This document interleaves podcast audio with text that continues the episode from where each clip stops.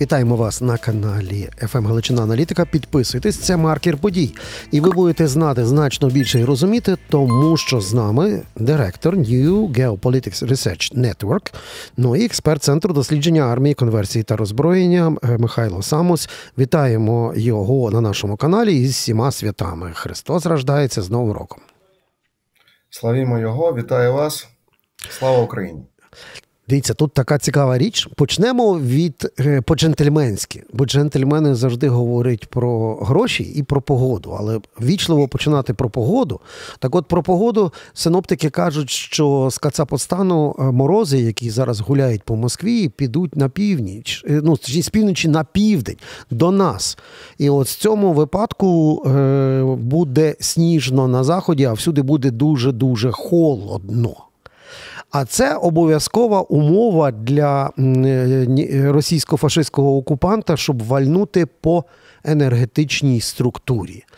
І судячи з того, що вони вистріляли перед Новим роком і 2 січня. Запас вальнути масово комбінованим ракетним дроновим ударом по енергетичній структурі України теоретично мав би бути. Чи ми помиляємось в розрахунках? Так, і ще у них є запас, і, і насправді то а, важко сказати, куди вони цілилися, тому що а, 75% ракет і шахетів були збиті, і тому тільки наші ППО знають, е, куди були траєкторії спрямовані, і які цілі мали на увазі собі е, росіяни. Тобто, те, що вони там фабрику одягу е, зруйнували МТАК і рапортують, що це там 500 хаймарсів і тисячу. Е, якихось там е, найманців е, вони знищили. Ну там дуже цікаві у них такі звіти публікуються в російських пабліках. Але те, що вони могли цілити і по енергоінфраструктурі, я, наприклад, ну не можу виключати. І те, що вони будуть ще кілька разів намагатися це зробити, дійсно виходячи з того, що морози йдуть, і вони можуть спробувати це зробити. Я я думаю, що це високо ймовірна така ситуація. Тому Дійсно, їм ще треба кілька днів, щоб обслужити свої літаки. Це і стратегічну бомбардувальну авіацію, це і ті ж самі Міг-31К, які вони використовують для кінжалів. Е, можливо, завантажать щось на кораблі і спробують е, вивести їх море і завдати удари. Але е, тобто їм ще кілька днів треба для того, щоб підготуватися і знову можливо повторити такий удар. Бо насправді то нагоди у них які ще можуть бути. Ну, дійсно, мороз. А далі вибори, тільки під вибори для для картинки, якісь оці вибухи, бо про фронт особливо рапортувати нічого. Тому дійсно для е, агітації передвиборчої такі удари і розказки про десятки тисяч е, найманців, яких вбили, вони е, ну можна, хоча б хоч щось там в пропаганду собі влаштувати. А до речі, як оця пропаганда і цифри корелюють з реальними речами? Коли на другий рік вторгнення ну, московсько-фашистським окупантам, які підтримують свого Путіна і СВО, говорять про тисячі знищених і сотні збитих українських ракет, і інший цей весь бред в вигляді цифр і озвучений найвищим рівнем бойового алінівода Шойгу, е, не тільки там Канашенковим, воно реально працює. Тобто е, навіть ті, які читають регулярно зю пабліки і воєнкори в русських, вірять в оцей весь бред, який народжує Міністерство оборони е, Російської Федерації. Ну насправді, якщо я дивлюся там по цим воєнкорам, то вони не вірять. Тут угу. була остання ситуація, коли вони бахнули по прем'єр-паласу Харкові то там е, навіть самі вони написали, що на повна маячня, бо типа я перевірив через свою агентуру, пишуть, що просто бахнули по е, готелю, в якому сиділи журналісти. І там дійсно були німецькі журналісти, там 10 чи е, чи більше е, співробітників, які дійсно там чотирьохзірковий готель, єдиний, ну там кілька в Харкові, але це найкращий. От вони там знаходилися під Новий рік, е, а росіяни розказали, що там було якісь гурівці спецназ е, і і так далі. Ну тобто е, самі е, воєнкори, які намагаються щось думати, вони дійсно в цю маячню не вірять. Але розрахунок пропаганди в тому, що йде такий постійний фон. про те, що знищили там 15 хаймарсів кожного дня, 10 міг 29 і там уже уже 15 F-16, в принципі, воно як іде от таким фоном. І насправді я так розумію, що ті люди, які просто орієнтуються на холодильник, ну сказали по телевізору, mm-hmm. ну значить, щось воно таке. Тим більше, що Путін він же в основному остання його риторика в тому, що Росія вже давно воює з усім НАТО, і тому не, не треба дивуватися, тому що арсенал української армії постійно поповнюється, бо це ж все НАТО передає нам ці літаки, е, хаймарси, е, снаряди. І найманців, і так далі. Вони в нас не закінчуються саме через те, що НАТО їх поставляє. І там, до речі, е, здається, по по вчорашнім ударам по Києву вони там написали, що сім співробітників БНД знищено. Вони порахували, тобто сім е, німецьких розвідників. Десь два бункери. Два бункери. В одному сидів заступник залужного. Я сам це читав. Ото так. Так, е, заступник залужного, фамілію, правда, не кажуть, але суть в тому, що сім сім співробітників БНД порахували, скільки розвідників німецьких, скільки французьких. Тобто, все в них пораховано, наскільки вони все. От як ну просто дуже вони статистику люблять. Якщо вони були такі вмілі в статистиці, вони б на нас не нападали насправді. Ні, ну якби вони, були вмілі в статистиці, то ми б не не, е, не тішилися, як в тому анекдоті, чому е, Мойша розказує Абраму, чому він кожного ранку читає антисемітські е, газети. Ну, бо тому що там ми все перемагаємо і правим цілим світом. Коли читаєш е, сводки е, Міністерства оборони Росії, розумієш, що Боже, якщо вони знищили тис, е, тисячу тих е, наших байрактарів, це ж скільки тисяч в нас них є на озброєнні. Якщо порахувати підбиті танки, то ми мали більше, ніж всі армії світу разом взяті. І це тільки з підбитими. Я, А скільки так. ще воює? Одним словом, статистикою в них зле, як з головою, в принципі. А от що не зле, це з тим, що вони весь час міняють тактику обстрілів. Ми вже не раз пояснювали нашим е, глядачам, не ми, а наші експерти. Що е, керувати можна лише ударним дроном на типу FPV, е, камікадзе, тобто, коли ти його ведеш в реальному часі. Усе решта, яке летить до нас, воно програмується заздалегідь. Тобто, маючи введені кінцеві координати, всі ці кренділя, бо їх, якщо вивести на мапу. Е, ми бачимо, що все складніші і складніші траєкторії прольотів е, великих там зграй. Шахедів, мопедів, а потім і тих ракет, і все складніше вони кренділяють. І кожен раз міняють. Але при цьому коефіцієнт корисної дії все одно в невисокий, а часами ж навіть нижчий, як от крайні дві атаки, наші славні ППО це показали просто клас, який не сниться жодним воєнним спеціалістам в цілому світі. Ми вперше відбили комбіновану, в тому числі і гіпрозвукову атаку масовану. І є ще у них, от за вашими розрахунками, є ще у них якісь ідеї, які би пробили ППО і були ефективними. Бо ми ж бачили там, коли вздовж автомобільних доріг, руслами річок, вздовж кордонів адміністративних областей вони влітали, комбіновано північ-південь, е, Каспій схід. Є ще в них якісь хитрі ходіки? Ну насправді е, я думаю, що основний е, все ж таки напрямок буде це масування, то намагання все ж таки більше використовувати тих же самих шахедів для того, щоб навантажувати наше ППО. Ну і крім того, шахеди проводять ще і розвідку. Вони викривають наші системи ППО, наші радари, ті пробіли, які можливо існують, і потім наносять удари туди кінжалами, тими ж самими е, або іншими ракетами для того, щоб нанести шкоду нашим об'єктам. І е, я думаю, що все ж таки у них головне завдання буде е, масування, тому що коли ми ще отримуємо F-16, ми е, все ж таки посилимо не лише можливості стосовно протидії російської авіації на полі бою, але й посилимо свої е, можливості ППО, тому що все ж таки е, F-16 це винищувач, який е, використовується в тому числі при проведенні протиповітряних операцій і не лише проти авіації. Е, цей літак може збивати і крилаті ракети, він може збивати і шахеди, в тому числі, бо у нього є можливості е, виявляти такі цілі, у нього є радар, і, е, в принципі, знищувати своєю зброєю, що може бути навіть дешевше, ніж використовувати ракети наземні. Тому насправді з появою F-16 у росіян виникає більше проблем з використанням своїх засобів. Так, Михайло, але дивіться, тут, тут варіант такий. Ну ем, Я дуже боюся, щоб в нас не вийшло, що ми з F-16 її перевели в категорію е, Вундервафель, на якій всі сподіваються. Е, навіть якщо нам дадуть е, весь набір ракет. До F-16 і класу повітря-повітря, і повітря-земля, і всі інші речі. Максимум, що ми зможемо допомогти, це допомогти при, при фронтовим містам і Збройним силам України уникати керованих авіабомб, кабів то які стріляють 40-60 кілометрів від лінії зіткнення.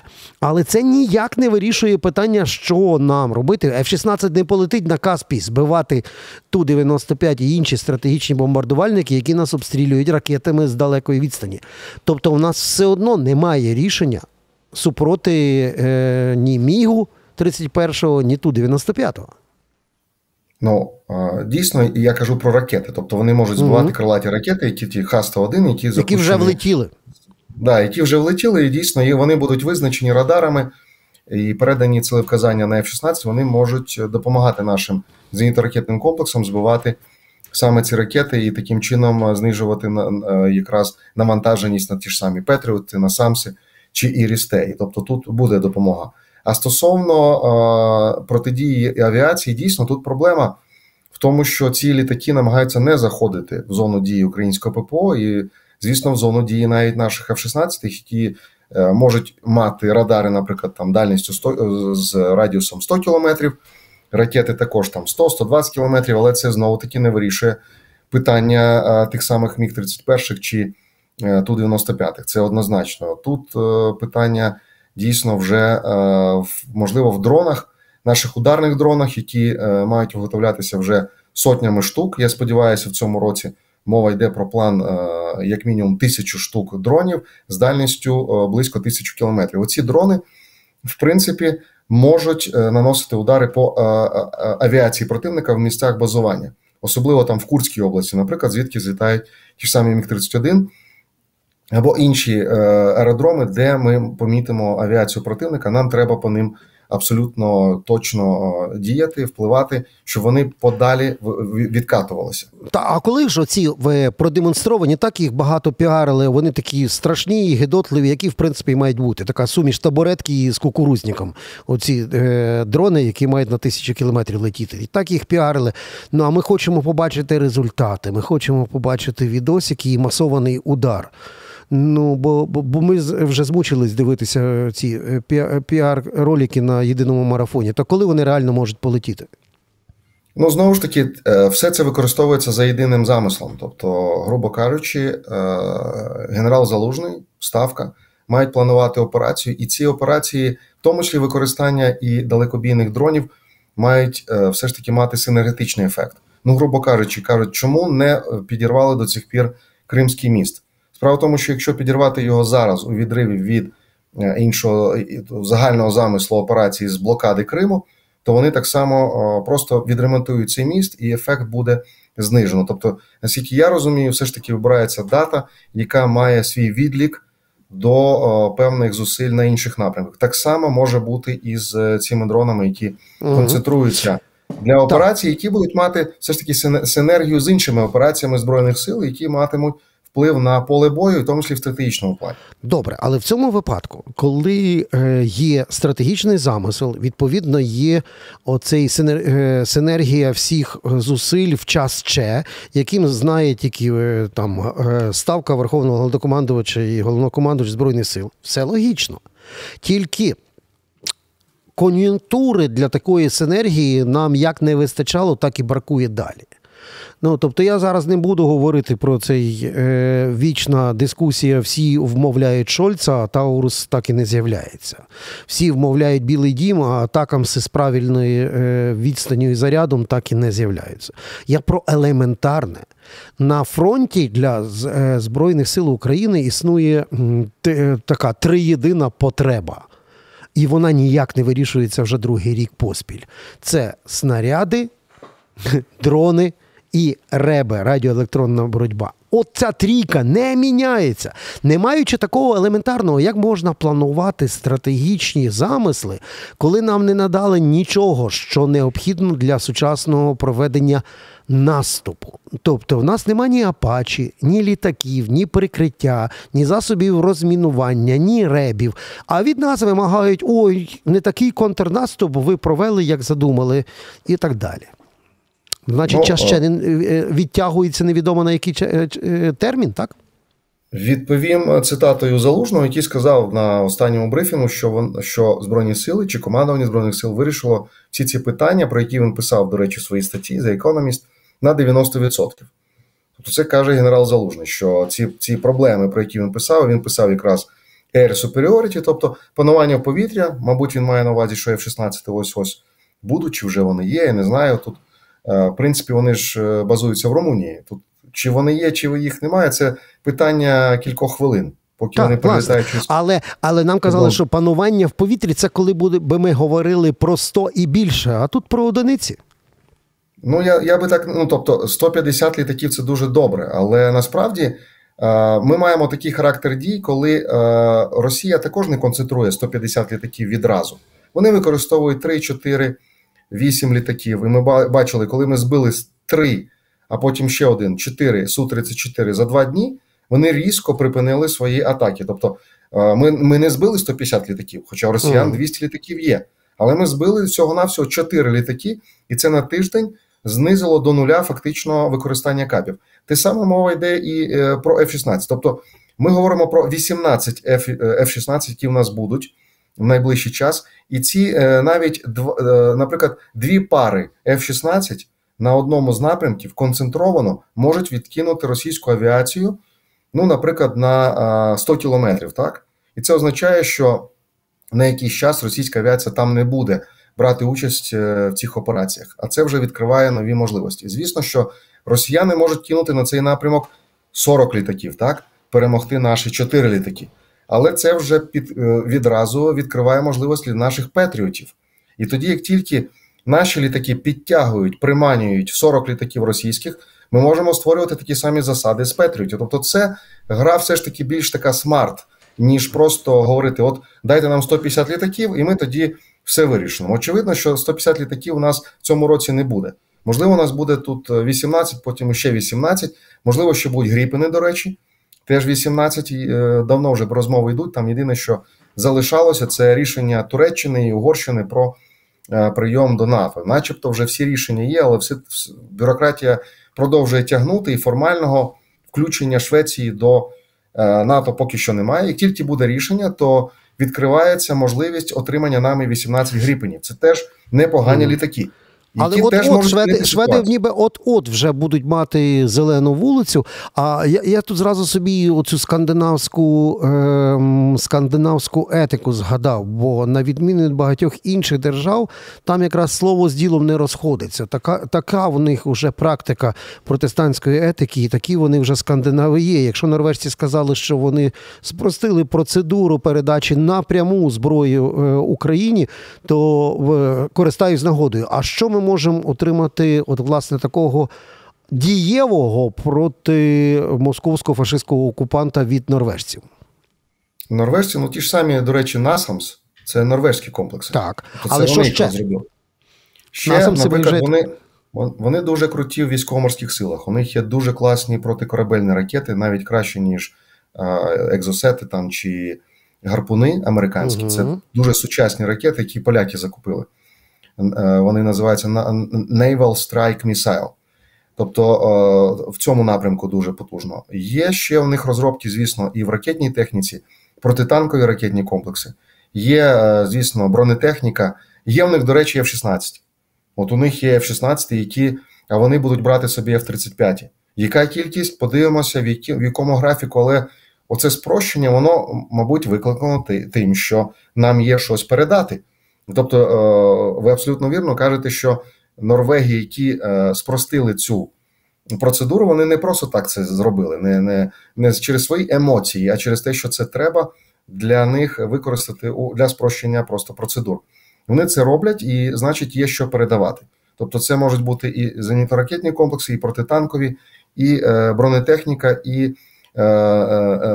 військово-морські ракети. Це дуже і дуже потужна штука. Ну і F-16. Тобто, знову ж таки, F-16 ми маємо Нідерланди, Данія, Бельгія, яка збирається нам передавати, Норвегія, плюс Швеція, яка може дати гріпани, і в принципі вже набирається якась кількість, яка протягом 24-го року може стати таким стартом. А вже в 25-му році дійсно у нас можуть бути під 60, скажімо так, а може і більше літаків. А це вже сила. Бо у нас, е, якщо подивитися, чим ми воюємо зараз, то в нас явно не 150 F-16. У нас Су-25, яким уже там більше 30 років, і міг 29 яким більше 40 років, е, да й ті самі Су-24 вже Е, які Storm Shadow зараз запускають, вони не виглядають як собі такі Як сучасні, так. Нове ну, нове слово в техніці, так. Ну, слухаю сумарно цю силу е, скандинавських країн і зразу згадую вікінгів і нормандську теорію нашої співпраці ще від древньої Київської Русі до дня сьогоднішнього. Така собі історичний жарт тяглості поколінь. І на, на, на завершення ще теж дуже важливий момент хотів почути від вас. Ем, недаремно Е, ті американські наші союзники, які усвідомлюють весь політичний дурдом, який відбувається в Америці, і буде наростати ближче до дня виборів, вже говорили, що треба якомога більше релокувати виготовлення воєнної допомоги на саму територію України або поряд з нею, щоб не залежати від політичних ігор і виробляти більше е, військового. Ми теж бачили суперзразки українського виробництва, які були призупинені через політичні інші е, процедури ще напередодні вторгнення, які потім показали себе ефективними, як от Стугна чи ракетами, з яких всі сміялися, що вони дозвукові, а е, подводний флагман крейсер Москва вже давно е, з ними познайомився і на дні лежить. І отут говорять про те, що треба максимально запустити військово-промисловий комплекс, як це зробили, до речі, московити. І про це говорять е, всі, і і, на Заході, і в нас. А потім виходить великий е, воєнний начальник, і, в принципі, теоретик сучасної війни Міша Подоляк і каже: не можна робити воєнно-промисловий комплекс в Україні, бо його розгромлять. Це сьогоднішня заява. О, ну, Я розумію, що він як маршал е, говорить таке, але ви, як військовий експерт, маєте можливість йому відповісти. Я думаю, що тут треба підходити абсолютно прагматично, що дійсно велике виробництво. Ну тобто, я собі ну, не можу уявити, що зараз, наприклад, виробляти танки в Україні, так то це виробництво відразу буде помічено агентурою. Навіть якщо ми його заховаємо десь дуже ретельно, агентура буде це це знати. А ми знаємо, що основна, е, на жаль, е, інформація про цілевказання, коли громлять наші е, склади з там не знаю новорічними е, іграшками. Це агентура, яка хоче заробити орден і каже, що там були хаймарси. Але, на жаль, така ситуація. Агентури вистачає, на жаль, і стучать, е, стукають вони. Досить е, багато і інтенсивно. Тому дійсно треба дивитися. Наприклад, ті ж самі FPV-дрони, які нас штампують дійсно десятками тисяч. Я думаю, все ж таки краще виробляти в Україні. Не зможуть вони зруйнувати наше виробництво, бо воно розподілено, і тут в цьому є наша сила. Тобто Е, відсутність вертикалізованих оцих процесів, вони е, все ж таки є ефективними. А от що стосується виробництва боєприпасів, виробництва великої техніки, е, я думаю, що все-таки можна виробляти у наших сусідів. Та ж сама Румунія зараз проявляє дуже і дуже такі конструктивні. Потуги у відносинах, тобто дуже дуже зараз розвиваються успішно наші відносини. І F-16, до речі, там базуються, і там е, навчання наших пілотів відбувається, і вони готові стати хабом для нас. Тобто, треба дивитися, де де вигідніше робити. Звісно, кажуть, що от ремонт, наприклад, західної техніки, краще робити вже у нас на території, бо далеко тягати. Наприклад, в Польщу, а потім ще може і в Німеччину, і там е, відремонтувати САУ виходить кілька місяців. Ну, звісно, темпи ну, треба... Ну так, самі німці сьогодні верещали, що дуже погано і довго ремонтують е, в, е, оці леопарди другі, так? Треба ж... так, треба, треба. Е, тобто, сам ремонт треба переносити на територію України. Це однозначно. От стосовно виробництва великої техніки, я думаю, що можна робити у наших сусідів. Вони не так далеко від нас. Е, знаходяться. Та ж Польща, Румунія.